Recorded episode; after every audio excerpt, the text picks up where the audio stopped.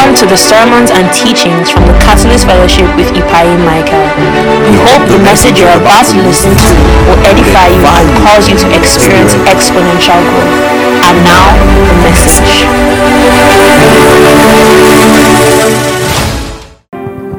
I want to start on a very important note this evening. So, there's a reason why I sang those songs. Because there's something that the fire of God that is burning in your hearts already in this meeting is going to do in your life. Hallelujah. There's something that what the fire of the Lord is going to do in your lives in this meeting. Do you believe? Say big amen if you believe. Say big amen if you believe. This afternoon or this morning rather, we spoke about pneumatikos spirituals, the things of the spirit. And what do we say that pneumatikos means again? To be spiritual, something that is of the spirit. We started by explaining that the believer is what? A man of the spirit is of the spirit. This morning we spoke about spiritual gifts. What do we say they are? They are? Things that are operations, manifestations, activities empowered or inspired by the Spirit. You say spirituals. Hallelujah. Spirituals. Today we're going to talk about something else. And this afternoon, I'm going to address some specific things. Yesterday night, we spoke about the role of the Holy Ghost in your redemptive work, in salvation, how that you are born of the Spirit. So you are of the Spirit. And I told you everything you learn important or needful for you for next year. Amen. I said it's going to be what? So let's start by talking about the Trinity. Three points on the Trinity because you will need it for what I want to teach you. Number one, God is one. Number two, God is three distinct persons. Number three, each person is fully God. Do I take that again? Number one, God is one. Number two, God is three distinct persons. And number three, each person is what? Is fully God. Meaning that when we think about the Trinity, we are not thinking about three gods that are separate. We're thinking about one God. But that one God exists as three distinct persons. When I say distinct persons, I mean that the Father is different from the Son. The Son, in person, not in essence, is different from the Spirit. But essentially, they are one. So in the incarnation, what happened? Well, God came as the Son. Are you saying that? So, God in human flesh is who? The Son. But apart from that, in John chapter 16 and verse 7, the Bible says, Nevertheless, I tell you the truth. It is expedient. I'm going to use KJV I'm going to use KJV most of this teaching, so please pay attention.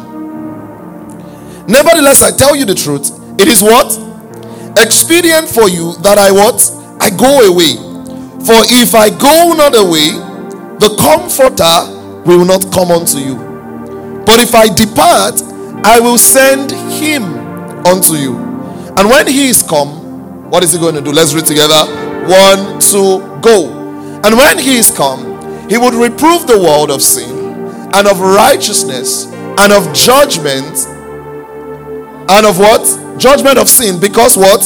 They believe not on me. Verse 10 of righteousness because I go to my Father and you see me no more. Verse 11 of judgment because the prince of this world is judged. I have yet many things to say unto you, but you cannot bear them. He says, It is expedient for me to go. What expedient means there is beneficial, it's profitable. How would Jesus say that? Have you ever thought about that? Why would you say it's profitable for you to go? Well, we want you, Jesus, stay. Two chapters before in John chapter 6, 14, verse 16, he says, I will pray the Father, and he will give you another comforter, that he may what? Abide with you forever. The word another comforter there is the Greek word allos parakletos. Allos there is another. Paraclete or, para, or, or parakletos there is advocate. So he's not saying there are two ways it can mean. You see, there's heteros parakletos, which is another comforter, but then there is allos parakletos, which is also another comforter, but in this sense, it is another of the same kind. Heteros is another of different kind.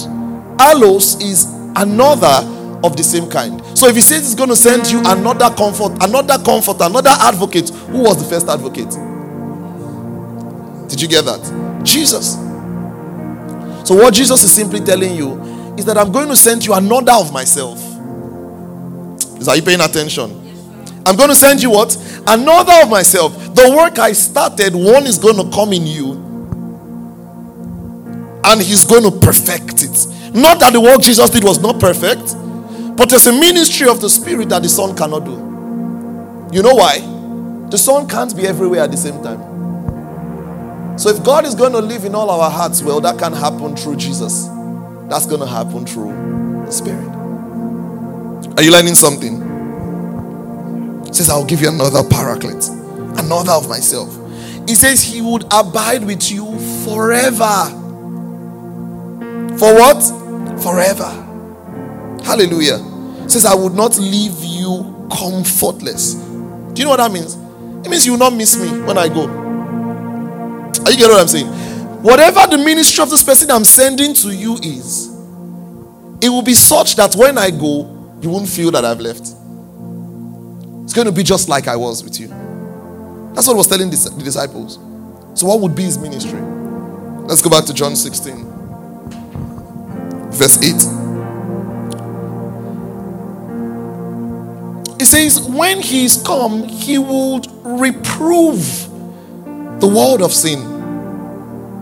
Reprove there means to convict. Are you listening to me? It means what? Convict. Let me give you an example. Titus chapter 1 and verse 9. Titus chapter 1 and verse 9. What does he say? One, to go? Everyone read. Holding fast the faithful word. Are you all here? Can we read together? One, to go? holding fast the faithful word as he had been taught, that he may be able by sound doctrine both to exhort and one convince. The word convince, the gainsayers there, is the same word used for reproof in that text we were reading. If you read it, the next verse, you would understand what he's saying more. It says, For there are many unruly and vain talkers and deceivers, especially day of what? The circumcision, whose mouth must be what? Stopped so that word convince is the same word used for reproof. So let's go back to the text we were reading. Let me show you one more. Titus 1:12. Verse 12. All right, let's read together. I want to go. One of themselves, even a prophet of their own, said, The Cretians are always liars, evil beasts, slow bellies. This witness is true. Wherefore, rebuke them sharply, that they may be what? So, what does it mean to convince now? To rebuke sharply. To convince. Are you getting this? To do what? To convince, to show them their fault, to expose their sin. That's what it means by the, the ministry of the Holy Ghost to reprove the world of sin. Second Timothy 4 2. I'll give you another example. Second Timothy 4, verse 2. Can we read together? One, two, go. Preach the word, be instant in season and out of the season. Reprove, rebuke, exhort with all what? Reproof again is used. reprove, rebuke, exhort. It says, preach what be instant in season. For you to know, verse 3 says, For time will come when they would not endure sound doctrine. So he was saying, correct them, show them that they are wrong. That's what reproof means. Let's go back to John 16 now. Verse 8.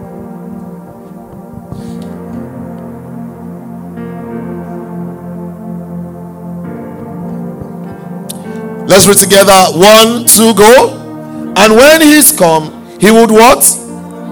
Reprove the world of sin and of what? Righteousness and of what? Judgment. He's talking about the world here. The Holy Ghost is going to expose to people that they are sinners. This is the world, not you now. Are you seeing what I'm saying? Expose the world of what? Reprove the world of what? Sin, of what? Righteousness, and of what? Judgment. Have you ever heard when people say, you know, when you preach to somebody, pray because the Holy Ghost is going to do the work? Well, that does not mean you should not preach, but what they mean by that is this when you preach to somebody, many times at the point of the the of them engaging with the word, the Holy Spirit starts to work. It's not indwelling them, but it's working. Are you seeing what I'm saying? He doesn't indwell them until they believe, but he starts working. And when that work starts, the first most important thing the Holy Ghost is going to do in the heart of the person is to show him that you need help. Please, are you learning something? Is to show him that what? You need help. So he says he will reprove him of sin. The first thing the person will realize is that he's a sinner and is helpless without God then of righteousness and of what? Judgment. Next verse. Of sin, judgment of sin, because they believe not on me. You see, this is not you. He's talking about the world. Please, is this making sense to you? Are you seeing what the Holy Ghost does? He reproves the world. He doesn't reprove the believer of sin, he reproves the unbeliever of sin. Please, is this clear? He reveals to the unbeliever that, bro, you are a sinner and you need God. You know, I heard a wonderful testimony once. A man said he had been hearing the gospel, people have been saying it to him. It's an Islam cleric. He said people had been saying it to him. He said one day he just looked at the scripture and just saw that he's helpless according to what he has in it as a book. There's no way he can be justified. You see, that's how the Holy Ghost begins to work. To show that helplessness outside of God. Are you learning something? To show them their faults. That's what it means to reprove of sin. To prove, NIV says, to prove the world to be wrong about sin because people do not believe in God. Are you seeing what I'm saying? Reprove the world about righteousness. So in the next in the next verse, what does he say? He says, He's going to reprove the word of righteousness because I go to my father and hear what? See me no more. Next, says going to reprove the world of what? Judgment, because he will testify of the judgment of God, because the devil, the chief sinner, has been what? Condemned already. So the sinner is going to know that he's helpless without God. He's going to know that there's a coming judgment. This is the work he begins to do. Remember, this is not you. This is the unbeliever. And this is his ministry. When you were an unbeliever, this was what he did in your heart. He witnessed in your heart. Why? He said, Because I go to my Father. So, because Jesus is no longer here, remember the ministry of Jesus, the Holy Ghost. Who now, when we preach to the gospel, remember the ministry of the Holy Ghost is such that you will not miss Christ. Amen. So, you preach to the person, well, the person cannot see Jesus face to face to tell him, Ah, you need me. But the Holy Ghost is working. Are you see what I'm saying? Is working in the heart of the person, showing him, reproving him of sin, convicting him of sin. Because are you learning something? Convicting him of what? Of sin. If you're active in evangelism here, you will know what I'm talking about. You would have had experiences of people. You said all you wanted to say, they never believed. One day they just called you say, You see that thing that you said? That's the Holy Ghost doing what? Convicting. the person of sin and pointing the person. So they would need help because, well, an unbeliever is not discerning enough to know the message of Christ. And, the, and, and spirits never tell people the gospel. Men have to preach. So many times they'll be drawn to you to tell you, ah, please tell me what the gospel is. Are you getting what I'm saying? So he convicts the unbeliever of sin. But he does something to the believer also. He convinces the believer of righteousness. Never forget that. What did I say?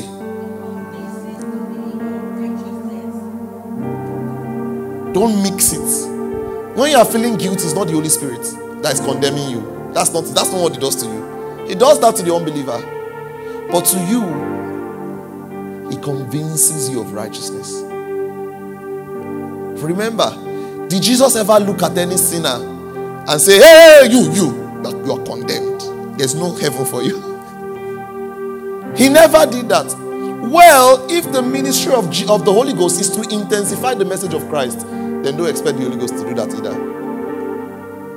Did you get what I just said? Don't expect the Holy Ghost to do that either. He's going to say the same thing Christ has said. Well, you're justified. Amen. You're justified. This is who you are. He reminds you. Romans chapter 8 and verse 12. Romans chapter 8 and verse 12. Someone is like, Where's Pastor going with this sermon? Well, watch out. Romans 8, verse 12, everybody. Let's read together. One, two, go.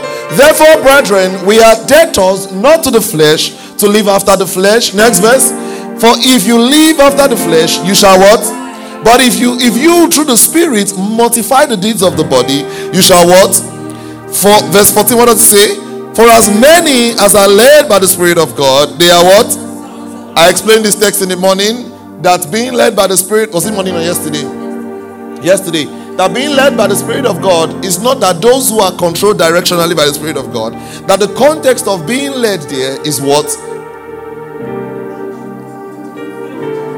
Exactly. So it's a comparison between people walking in the flesh and people walking in the spirit, and that was the context. So by the time he got here, and it says those who are led of the spirit, he was talking about those who live after the spirit, not after the flesh. Those who are saved. So it was a leading from the old man to the new man, a leading from the flesh to the spirit. Amen. So when he says those who are led by the spirit of God are the sons of God, that makes sense to you, right? Because if you are walking after the spirit and not the flesh, well then you're a child of God. Amen. Next verse, what does he say? He says, For you've not received the spirit of bondage again to fear, but you've received what? The spirit of adoption, whereby you cry, Abba Father. Verse 16, the spirit itself beareth witness with our spirit that we are what? And if children, we are what? Heirs, heirs of God, and joint heirs with Christ. If so be that we suffer with him, that we may be what? Now I want to point out some important things there. He says, if you live after the flesh, verse 13, you will what? But it not say if you live after the spirit now, you will live. He goes forward to explain. He says, if you through the spirit,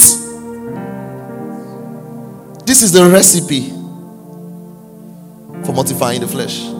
Because think about it, even though I told you that the job of the Holy Ghost is to convince you of righteousness. Well, oh, that's happening, but how many of you can genuinely say that sometimes you struggle?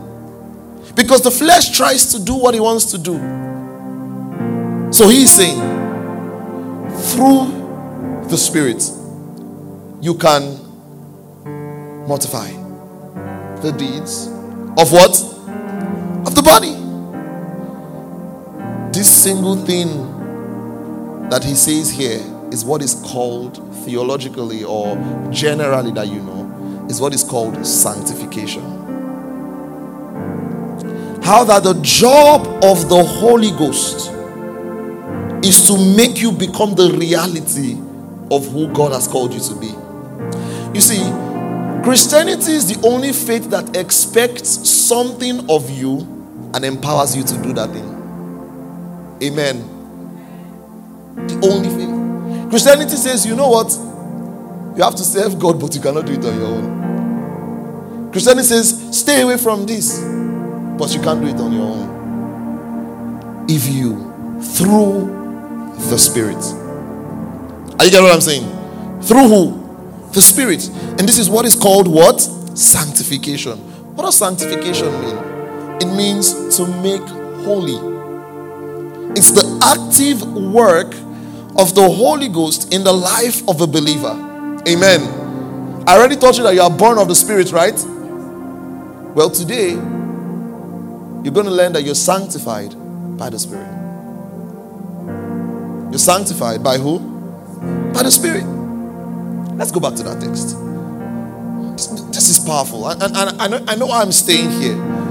If you live after the flesh, you would what? Die. But if you, through the Spirit, do what? Guess what? You, you know, sometimes, eh, I just love KJV. Because sometimes, you know, I was talking to Minister Daniel, which day was it? Those of you that were in Believers Bible course, you would also know this. There are two spectrums.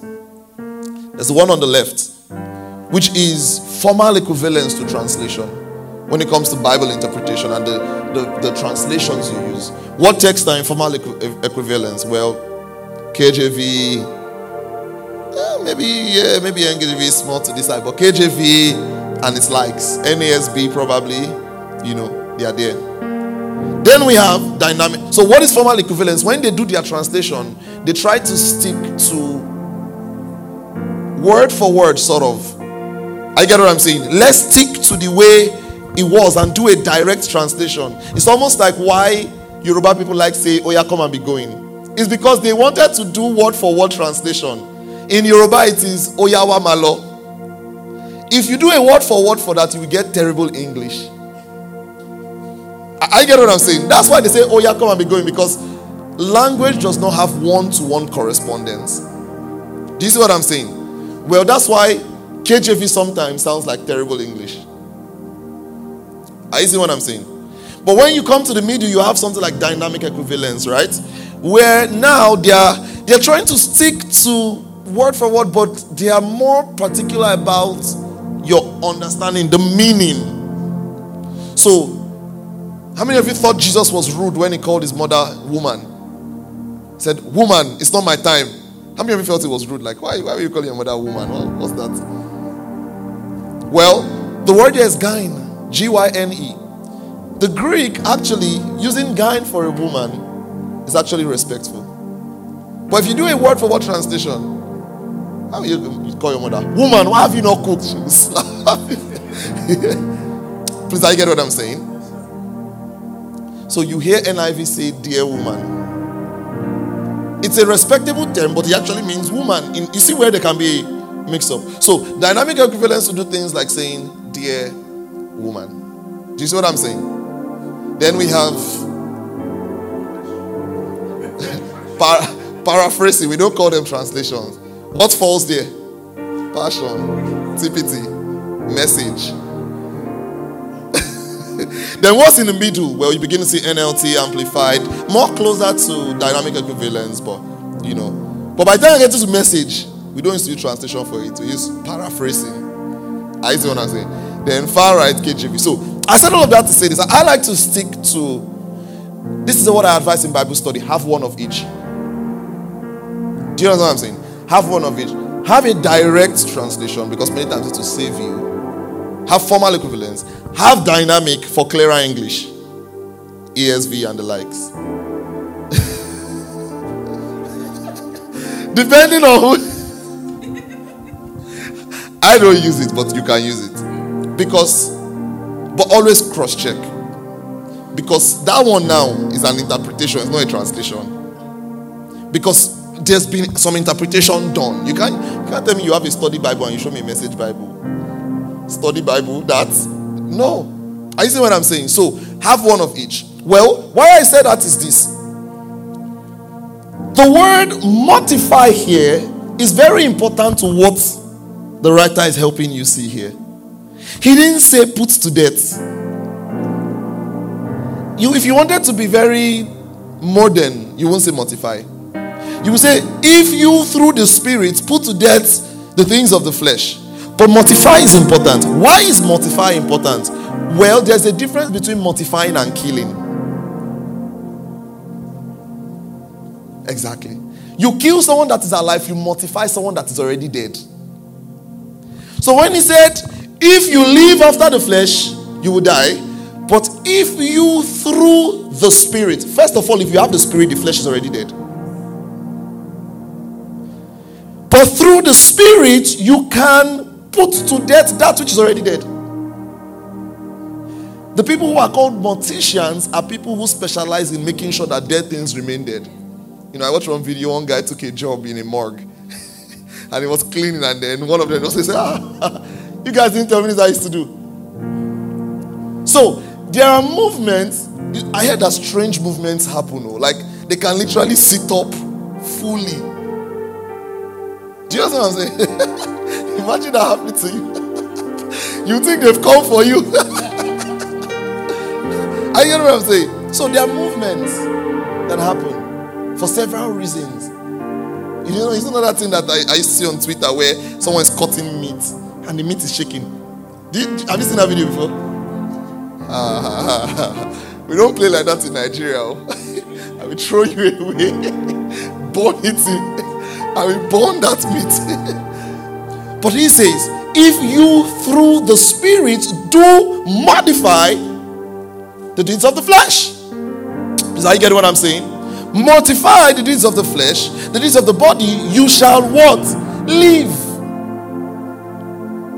Please, are you getting this? You shall live. I'm teaching you what sanctification is, which is something that the Holy Ghost does in you. It is the ongoing work of the Spirit in the believer. Meaning, yes, the believer is dead to sin. You know, sometimes when you look at the Apostle Paul, he will say, you know, you are dead to sin. In another part, he will say, put to death the eh, Am I dead to sin? Or should I put to? Explain. It was E.W. Kenyon who said something. He taught it this way. He said there are legal and vital realities. What are legal realities? And what are vital realities? I will explain it using an analogy. If a man is in prison and he's brought for a final sentencing, and by the time he gets to the judge, the judge says, Hey, you are discharged and what? Acquitted. At that point, with the chains and everything in his body, is he a free man? Is he free? But there are still chains in his hand. So legally, he's what? But vitally, is he? He still has the chains. It means it can be legally true for a person to be free and still require a work to make vital that which is legal. Does that make sense? And so, what the Holy Ghost does with you every day is remind you of that reality and help you do what? Make vital that which is what? Legal. So, legally, are you there to sin? But if you are being honest, you struggle sometimes. Who doesn't struggle sometimes?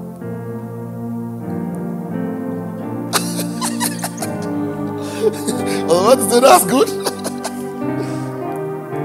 are you getting what I'm saying? To make what? Legal that which is what? Vital. To make vital that which is what? Legal. Sorry, all of you are saying vital.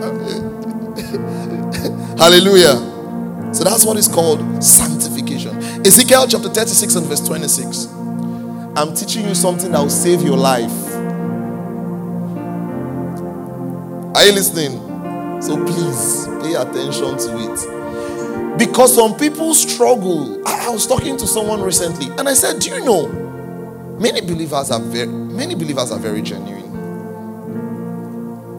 Very, very genuine.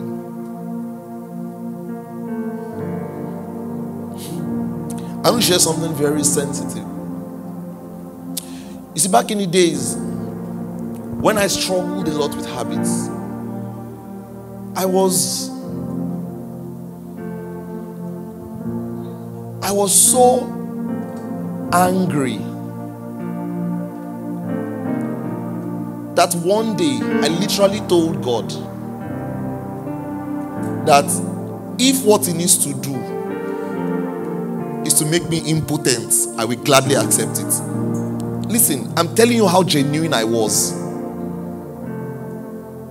And I'm telling you the struggles that some people face. They love the Lord so much. They just don't know why what, they are, what is happening to them is happening. So, what I'm telling you can save a life. I heard of someone every time she commits a sin, she cuts herself.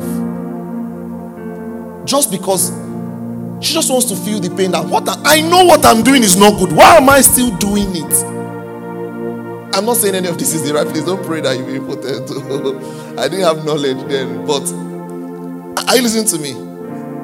Will cut herself. So some people are genuinely struggling. Amen. Some people are what? Genuinely struggling. And if they knew better, things would be different for them. Are you following me? Things would be what? Different for them. Some people, thank your God that your struggle is not another person's struggle. Amen. You know, not, not everybody faces sexual temptation, so you know. Don't let the devil deceive you that it's happening to everybody. It's not happening to everybody. Oh. People are fine. And it's not your fault, so you are facing what you are facing. Wanted to just use the word unfortunate for somebody, but let me just return it back. But if not for a blessed uncle that cost you a problem, your life would have been better. Are you listening to what I'm saying? So, what, what I'm saying is very serious. Well, you that your own is hidden, bless your God too. Because some people's own now, they cannot hide it. So now they are begging everybody for money. And you're like, what's wrong with you? Are, you are working in PWCO. Oh. And you're always begging me for money. Why? You don't know that he has gambled away all his salary. He has even borrowed money to gamble. Are you listening to me? Thank you, God. Whereas another person's own is that he grew up around sisters who always spoke about boys and he started being attracted to boys. And that is the temptation he has faced all his life. can I can I preach? Can I preach? That's his own temptation now. So, what I'm telling you is so serious.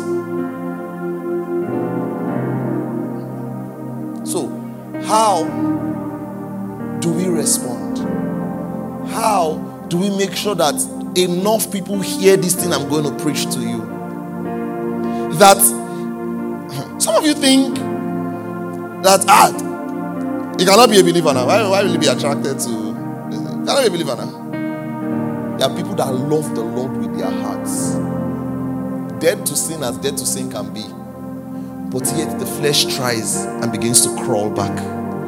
And yes, they've left those things before because I don't believe you you you would you know believe in the Lord and not leave those things. I get what I'm saying. But one way or the other, the thing is just creeping in. It's just creeping in. And then one day, the devil just decided to send them a roommate. That's the worst thing. You see, there's there's an existing person of who you were before, and the devil just wants to take advantage. Say so you, you think claim there to sin, Abi? So now, how how do we help people like that? And if you are in the situation, how do you help yourself? You that you never thought you ever play Bet9ja or SportyBet? One day you found yourself doing. How did you get there? Amen. Don't don't limit idleness oh, to show you Pepe. Amen. You that you never thought you would try some things. You never thought you would do some things for money. Sakpa now hits you. That money. Ideas now start coming. Are, are you listening to me? You never thought you, you would have to use drug, but then you witness something horrific. And you try to get it out of your mind for so long. Someone say, ah, try this thing now. It's the M, it's the M, try it now.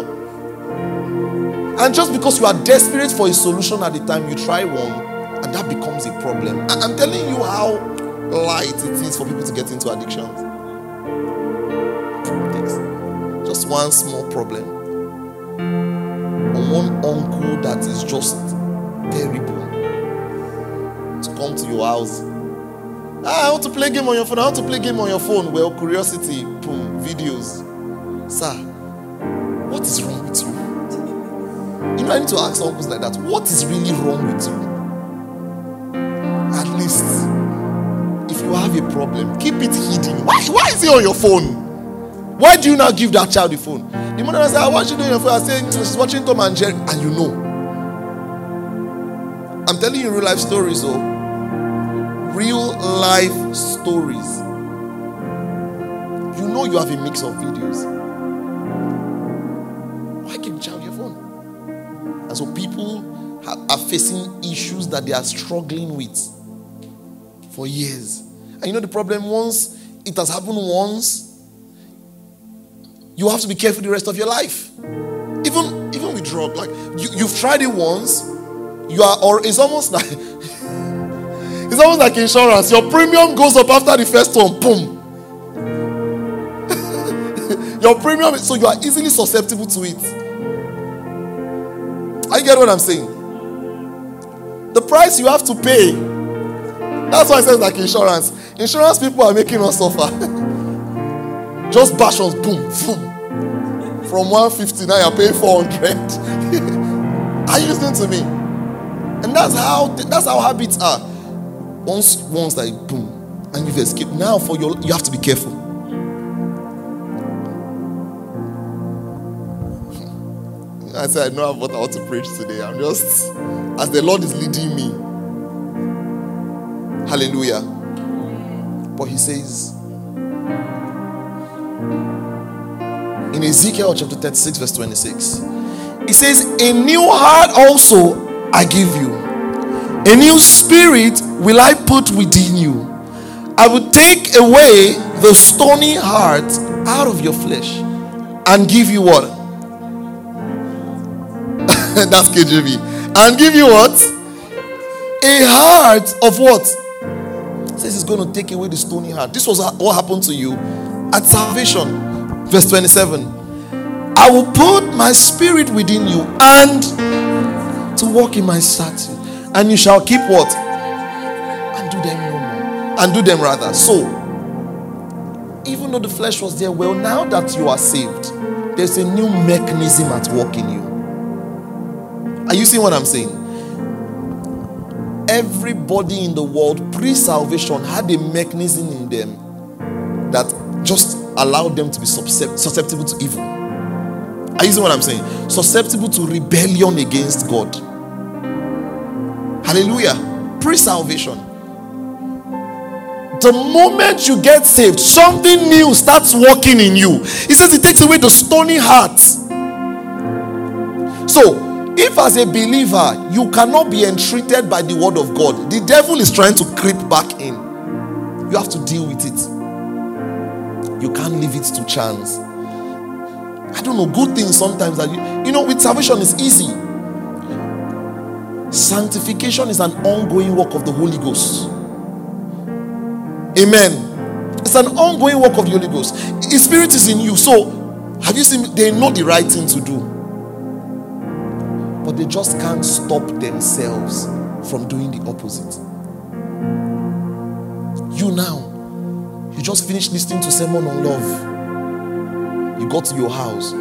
Someone removed your pot that you put on fire and put it somewhere. And like you don't know me, oh. You don't you don't know me, oh. Hmm. Hmm. I'm not normal, oh. You, you. Righteousness of God in Christ Jesus. You are not over. You, you don't know me. Say, hey, see, live spiritual. Let's face reality. Ah, ha. Please, are you getting what I'm saying? So, yes, you are saved. Yes, there's a new mechanism at work in you. But if you don't bring yourself under the influence of the Spirit and yield to the work of the Holy Ghost, you'll be surprised what you will do. My pastor says something. He says, if you don't pray, it will shock you the things you can do. It will shock you. he said, is this? Do you know the worst thing about it? Once you do it once, that's where the devil wants that person. Because if you don't learn what I'm teaching you and you cannot find restoration, you are trapped. He will now continue to push you further. He said, You, you want to go to church? You, you. Have you forgotten? 29th of February 2014 in the front of Dorcas He will tell you everything specific. You are in church, pastor says, Ah, Tofumi, come and lead prayer. Ah, he said, Pastor, I have sore throat. I have you, you don't have, but you don't just feel like you are worthy enough to do those things. I remember in school. Ah, I suffered that thing. Say, come and play drum. I love the Lord. My heart cannot allow me. But sometimes I thought it was the Lord talking to me, it was the devil. Be now. One week I will not play any, I will not serve in church. One week I'll just be running away. If I can even do and not come to church on Sunday, I will run away. But it's just that that one is another problem. So I'll just come and sit at the back. Please, are you listening to me? Go to Jeremiah chapter 31 and verse 31.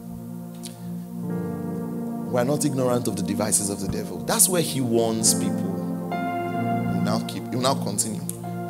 You now continue to go, you know. I told somebody one day, I said, every nudge, and I'm going to teach it, every nudge of the spirit you get and you ignore makes it harder for you to follow the spirit next time. The Bible calls it the searing of conscience. Amen. Windsor, the Catalyst community, calling Pastor Mike, Precious Okwalike, Desola. Your phone is ringing, oh. You're looking at it like this evening prayer. You're looking at it like this. You will not respond though. Okay. I'm opening all of these secrets, Abby. Leave it. Listen, I told someone, and from my little experience in ministry, I have seen it. People who stop coming for meetings, spiritual meetings, every single time, it makes it harder for them to ever come back. Do you understand what I'm saying? One month becomes two. You will not know you've done one year, you do not come to church. It, it, takes the mercy of God to restore that person. person because fear will lie on the ah, how will I join back? I cannot understand. The one you now join is the one that I'm teaching Daniel on Ratu. I'm saying be so you don't even understand it. You say, I'm not coming to church. so those things might look natural, but the devil takes advantage of those things. He has the person just where you. So now, between two years, you've become a sanctified body. You are saved, but your life is. Please, I get what I'm saying. are you sanctified intentionally? Your the other world has been calling you back. The only thing that's saving you is the Holy Ghost that to say, hey, I'm still with you. But you are dragging him like this.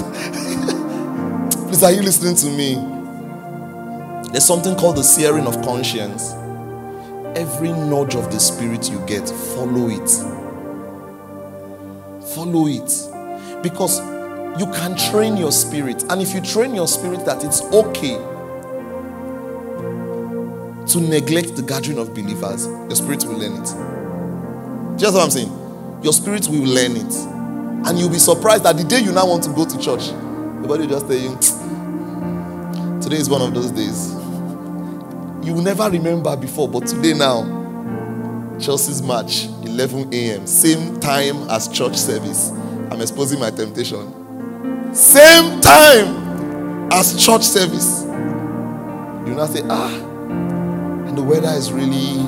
That's when you know that cloudy sky. That breeze is just. That breeze did not blow throughout the week, oh, but that day everything is just so. Someone is now cooking next door. remember, you have pizza in the fridge that's you know leftover. You can just warm it. And you know, second day jollof rice used to be the sweetest. You just sit down and say, you know what? To God be my glory. Amen. What are we learning? Jeremiah chapter 31, verse 31. It says, Behold, the days come, saith the Lord, I will make a new covenant with the house of Israel and with the house of Judah. Next verse, it says, Not according to the covenant that I made with their fathers in the days I took them by the hand to bring them out of the land of Egypt, which my covenant they what? They broke. Although I was what? Husband to them, says who? All I read with me, everybody want to go? But this shall be the covenant I will make with the house of Israel. After those days, says the Lord, I will put my law in their inward part. I will write it in their heart, and and they shall be my people. Next verse. And they shall teach no more every man his neighbor and every man his brother, saying, Know the Lord, for they shall what? What is saying? Nobody's going to tell you come to church or not. Why? The law of the Lord is written on your heart. You know what to do. You know how to do it. You know when. So even though your flesh is fighting well, you've got the Holy Ghost. The laws of the Lord are written in your heart. So the mechanism of sin, the mechanism drawing you to the things of this world, the moment you got saved was destroyed. It might want to creep in through your flesh. But the solution is the Holy Ghost. Because now a new mechanism is at work in you. I'm teaching you first theologically how to remember that you are now the righteousness of God in Christ Jesus and you can live above sin and you can control your desires. Before I give you steps, I want you to know, according to scriptures, that you are dead to sin. Sin has no power over you. There's a new mechanism at work in you. Hallelujah. The old mechanism doesn't control you anymore. You've got a new mechanism. Hallelujah. Philippians chapter 2, verse 12. The Bible says, Wherefore, my beloved, as you have always obeyed, not as in my presence only but now, much more in my what? Absence. It says, work out your salvation with what? Verse 13, what does it say? For it is God who works in you both to will and to do according to his good. God works in you. Say, God works in me.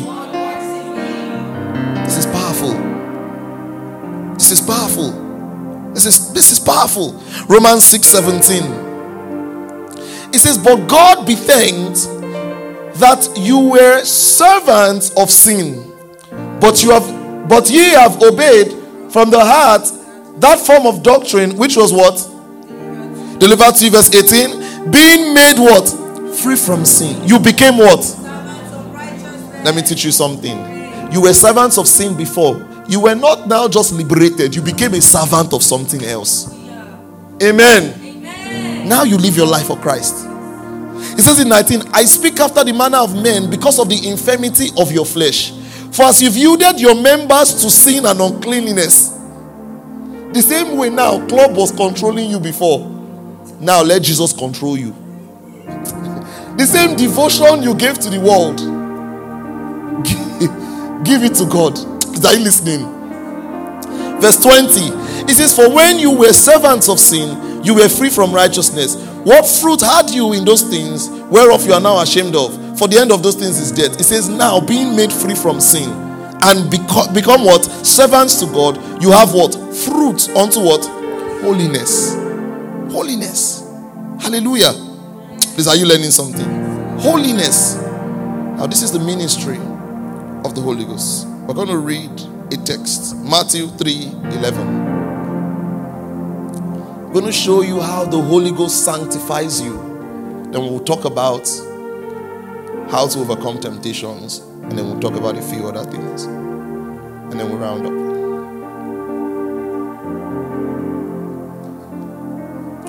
Matthew 3, verse what? 11. Are you ready to read with me? All right, read with me. Want to go? I indeed baptize you with water unto repentance. But he that cometh after me is mightier than I, whose shoes I'm not worthy to bear. He shall baptize you with what? This is what? Holy Ghost, baptism of the Holy Ghost is what? Salvation. Uh-uh, that's good. You remember. Next verse. This is powerful. One to go. Whose fan is in his hand? And he will thoroughly purge his floor and gather up his wheat into the garner, but he will burn up the chaff with whose fan is in his hand. So when the Holy Ghost, when you are baptized with the Holy Ghost, how many of you know this thing? When they're trying to, in Nigeria, you should have seen things like that before. When they're trying to separate the chaff from beans, they put it on a tree. Then what do they do? Then they blow.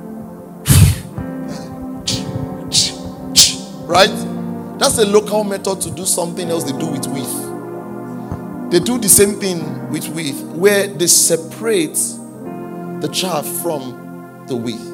It says his fan is in his hands. This is what the Holy Ghost is doing in your life. He's separating the good from the bad. Are you following me? He's separating the sanctified from the what?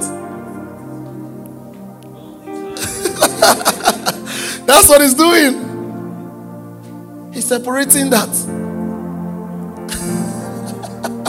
She's asking, like, where is the theological implication? where is that written, sir? he says, he will thoroughly purge his floor and gather his wheat into the garner. What will he do with the rest? This is what the fire of the Holy Ghost is going to be doing. It's going to be burning in you the things that are not of God. Theologically, this is what is real for you.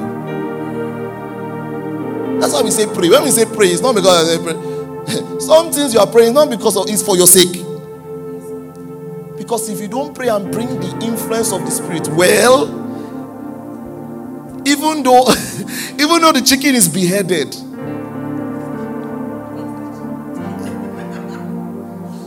so my pastor said, though the beheaded chicken runs around, make no mistake, it is what? So what do we do? We put to death that which is already there. Hot water.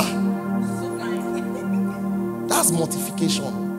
You put to death something that's already dead. I'm dead to sin. When it tries, I'm not going to say, hey, uh, sin has come, or oh, I'm, I'm condemned. I will stand up. I'm, I'm dead to this morning devotion. I'm the righteousness of God in Christ Jesus. I'm dead to sin. I'm alive in Christ Jesus. I do not walk by the flesh, I walk by the spirit. For the law of life in Christ Jesus has set me free from the law of sin and death. Memorize all the texts and start saying it every, every day. Let your body remember who is in control. It's the spirit. Amen. Let it remember. Let it remember. It says there's a winnowing fan. It will blow the air away. There is someone in charge now. And he's the governor of your heart. What's the job of the governor?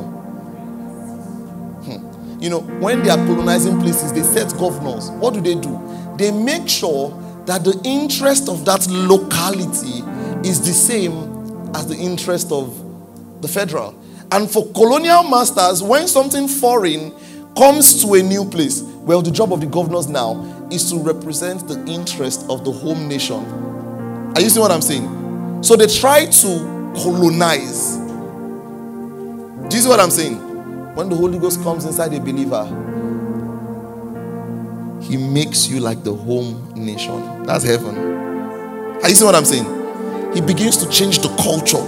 He begins to change the way of life. He begins to change the action of that person. He's the governor. He begins to change it.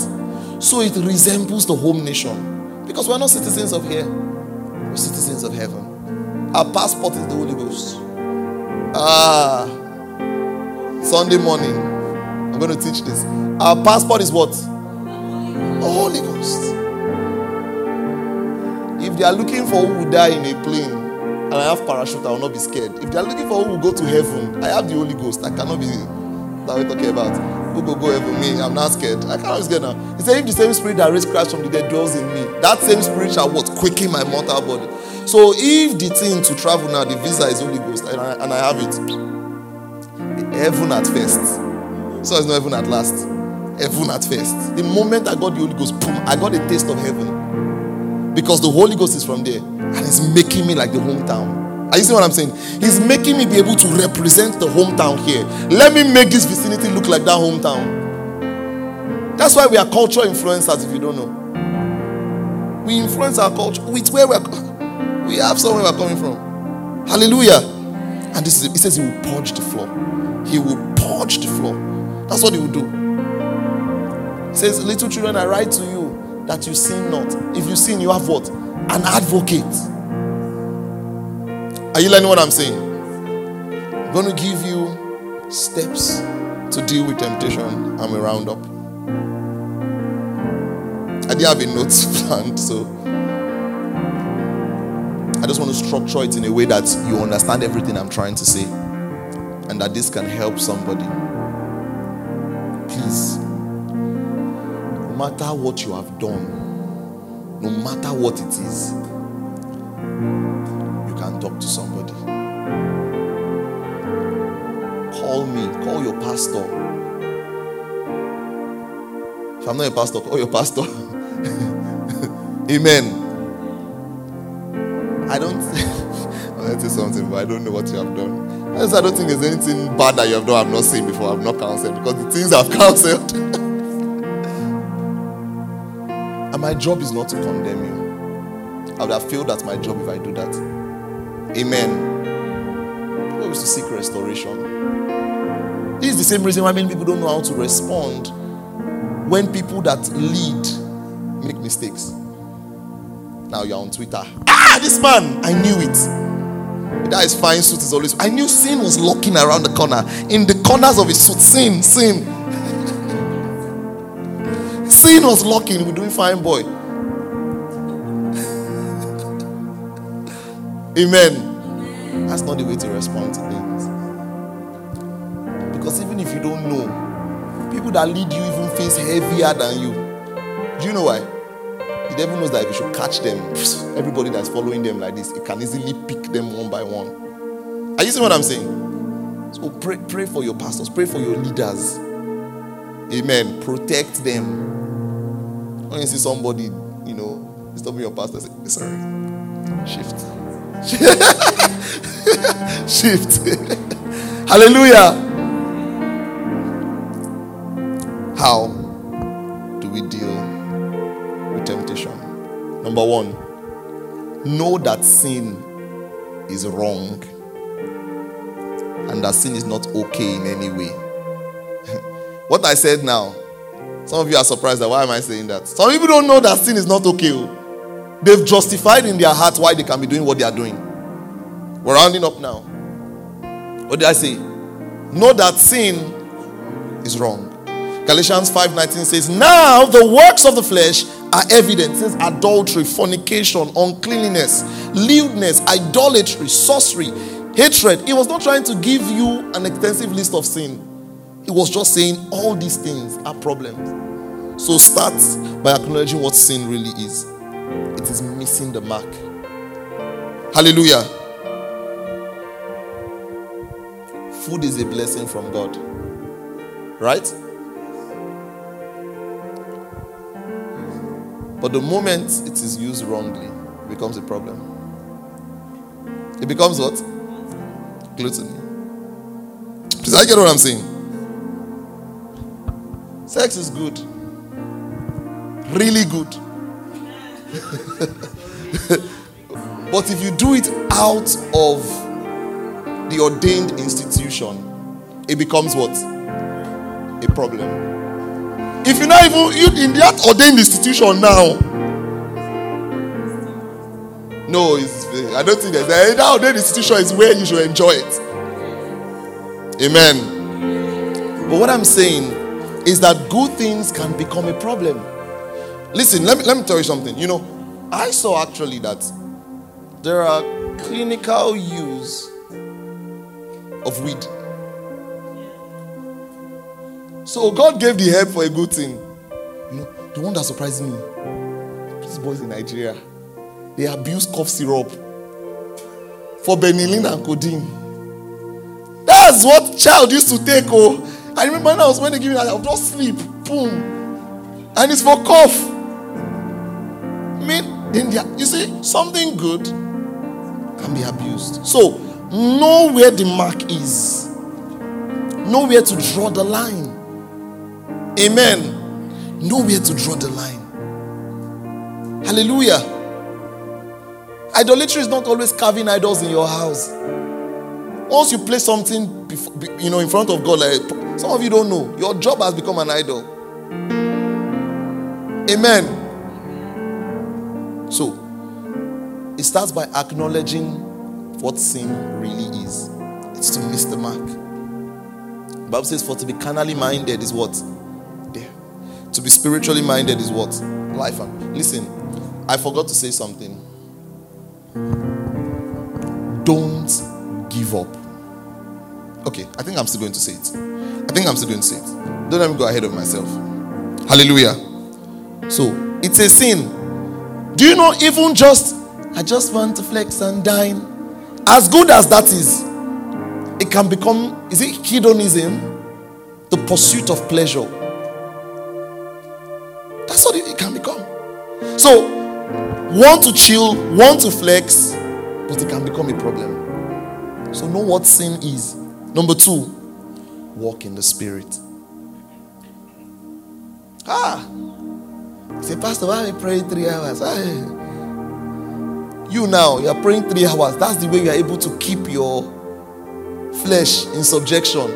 I said, Pastor, this is your church. Your rigor is too much. Go. Go now and see if, if devil will deal with you. I'm, I'm telling you, you know, one, one time one lady said, hey, Pastor, no. So you know, you left because our online fellowship, I'll tell you, I've raised them with rigor. And they know. We meet up, we filled every day with something. Pray Monday to Thursday in the morning, 6 a.m. to 6:45. There's a devotional that's already there. Windsor, I'm just chilling for you. Very soon, I will set you into the equation. And, you know, small, small. You put now praying three hours, five hours. You are, you are getting there. Yeah. Or else I'll introduce you to the to the way. Every Friday for two years, two and a half years, they've been praying three hours. We've not missed any Friday, except there's a special meeting like this. Are you, are you with me? They've not missed. Monday, we pray for the nations. I think almost every night is filled. Sunday night, fellowship I teach. Monday night, we pray for the nations. Tuesday is the only free day, but we even put workers' meeting there, so workers have suffered. I see what I say. Thursday, again, we teach. Friday, we have that vigil. Saturday, there's plenty meeting everywhere. Then Sunday. So at least there are only three free days where you can focus on your own personal devotion. But every other day, we set a structure at least to keep. One lady said, ah, Pastor, I'm not this one. I said, Where do you want to go? Yeah, he said, God says, ah. If you say, God say, I rest my case. I cannot argue against your God said. If you want my wisdom, don't tell me God said. I, I get what I'm saying. Because if you are sure that God said, then why, why not? Just be going. Uh, you can just tell me for courtesy's sake. So she told me. I said, okay, where you are going, make sure you become a worker. You get accountable to the pastor there. She went, boom. One year later, I couldn't believe my eyes. I'm not surprised. I'll tell you why. You can't live. you can't live. You know your everybody knows what they are struggling with now. Ask me I did now if I stop to the pray. Ha. Ha. So I can't leave that consistent prayer structure to nothing at all. Only going to church on Sunday and think that all the all the things that I put inside cage. they will not fight. Ah, I want to come out. I want to come out. Please, I get what I'm saying. I'm trying to give you visual cues of this so you know. So you if it's, if it's happening to you, just remember, ah, Pastor Mike said, I want to come here. You remember. so please, please, please, try. Once you start the structure, make sure you maintain it. It's, it will not be easy. Sometimes body say, I want to die, I want to die. Just, just be there. Just be there. Set the structures. That's the only way that you can keep the flesh in subjection and the spirit in control. The Lord has told you the solution already. It's the spirit. So you say, ah, these people like church. Say, you don't know that the person that likes church, she knows why she's going to church. Just like, hey, if I don't go, don't make mess of me. so, number two, walk in the spirit and what? Don't gratify the flesh. Galatians 5:16 says, This I say then, walk in the spirit, and you shall not fulfill the lust of the flesh. For the flesh lusted against the spirit, and the spirit against the flesh, and these are what? Contrary to one another. So he's literally telling you that your flesh continues to fight. Are you seeing this? He says they are contrary. In verse 19, he says, Now the works of the flesh are evident adultery, fornication, he lists all of them. In verse 22, he says, But the fruit of the Spirit is what? Love, joy, peace, long suffering, kindness, faithfulness. So it means that the flesh is going to bear fruits of those things he mentioned before, but now the Spirit is going to bear different types of fruits. So you want to kill that one? Well, let the fruits of the Spirit be what is dominant, be what is predominant love, joy, peace, long suffering, kindness, goodness, faithfulness, gentleness. the reason why sin is still disturbing because you are not gentle.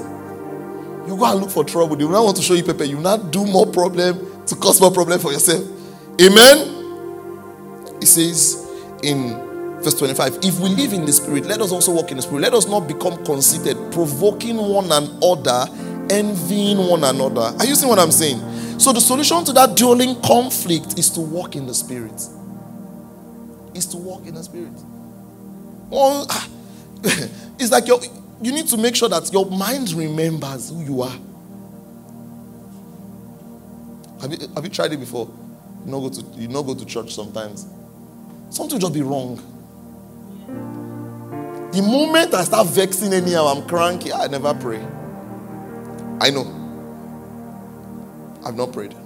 That's why. Once you see yourself doing something, you cannot. Ah, I don't recognize. Go and pray. Amen. Some of you, let me break the remaining leg of your table. There is no curse word. Both the F, the B, Z, Q, R, S, you use everything and you use it anyhow. If you mistakenly just say it, just say ah, something is wrong somewhere. Those of you that struggle with it, that's your biggest sign. Once it comes up,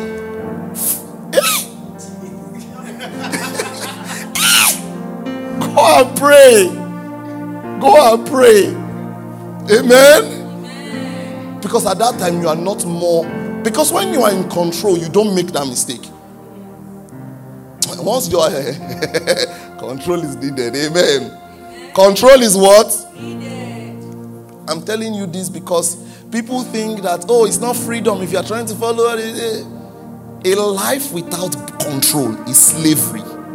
If you really can control yourself, stop what you are doing. Do you see what I'm saying? The people who can st- control, they are the ones that are truly free. I get what I'm teaching you.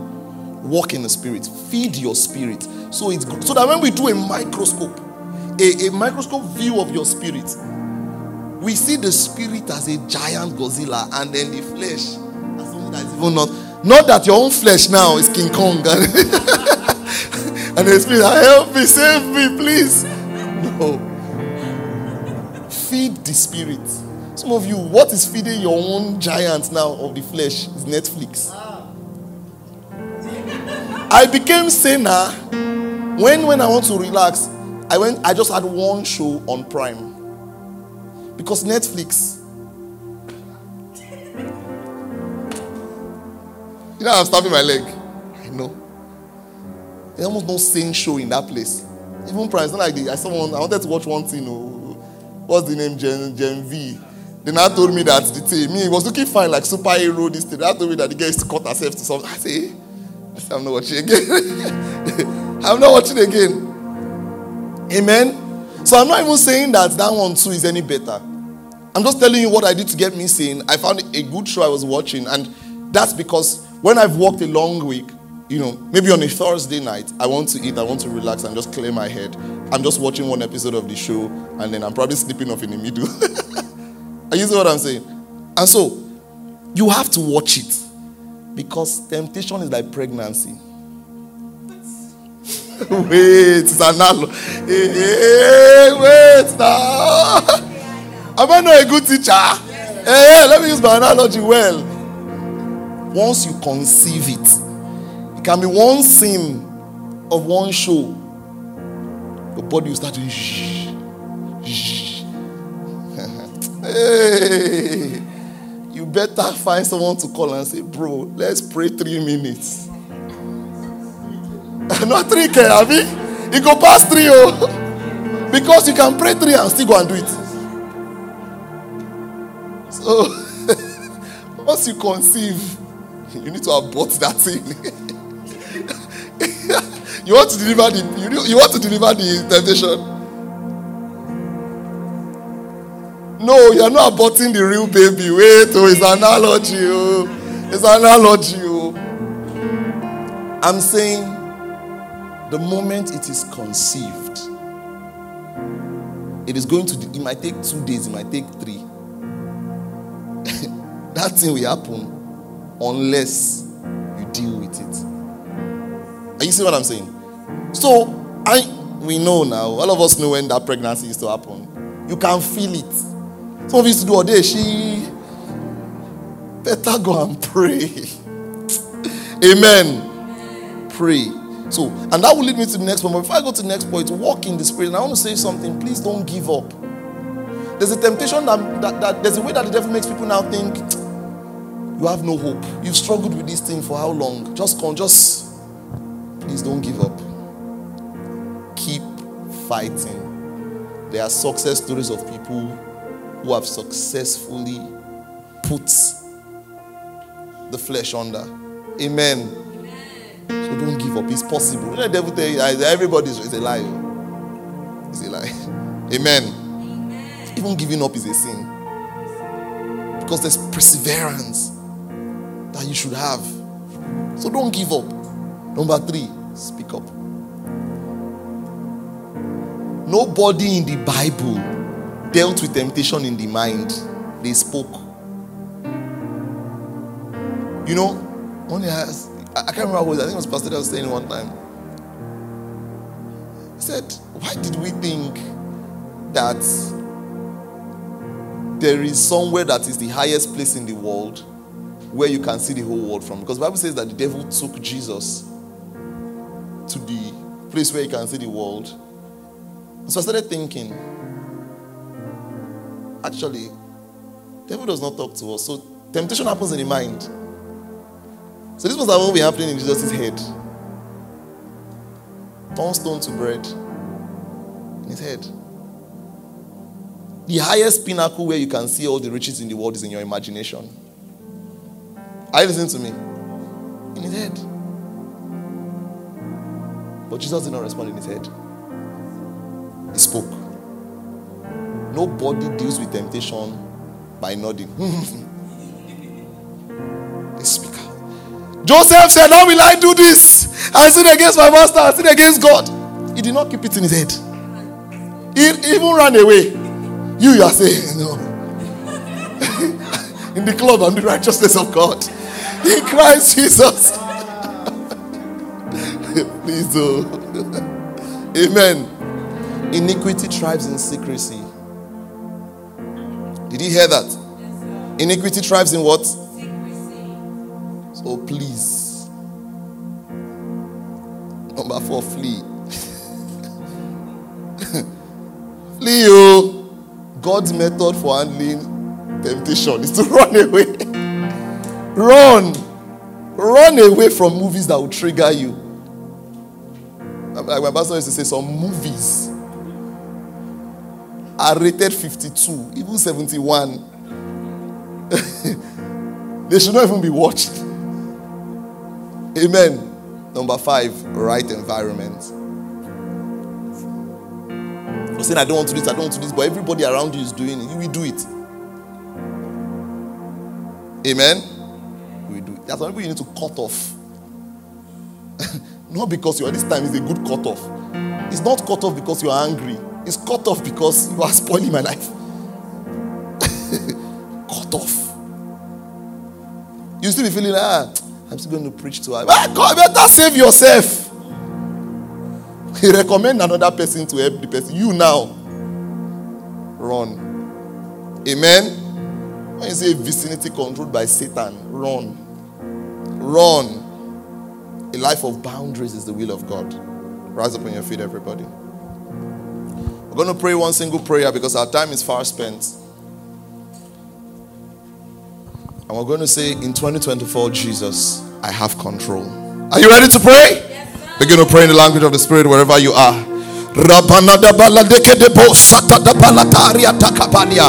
Membele de bele de kapadia la kapa. I have control.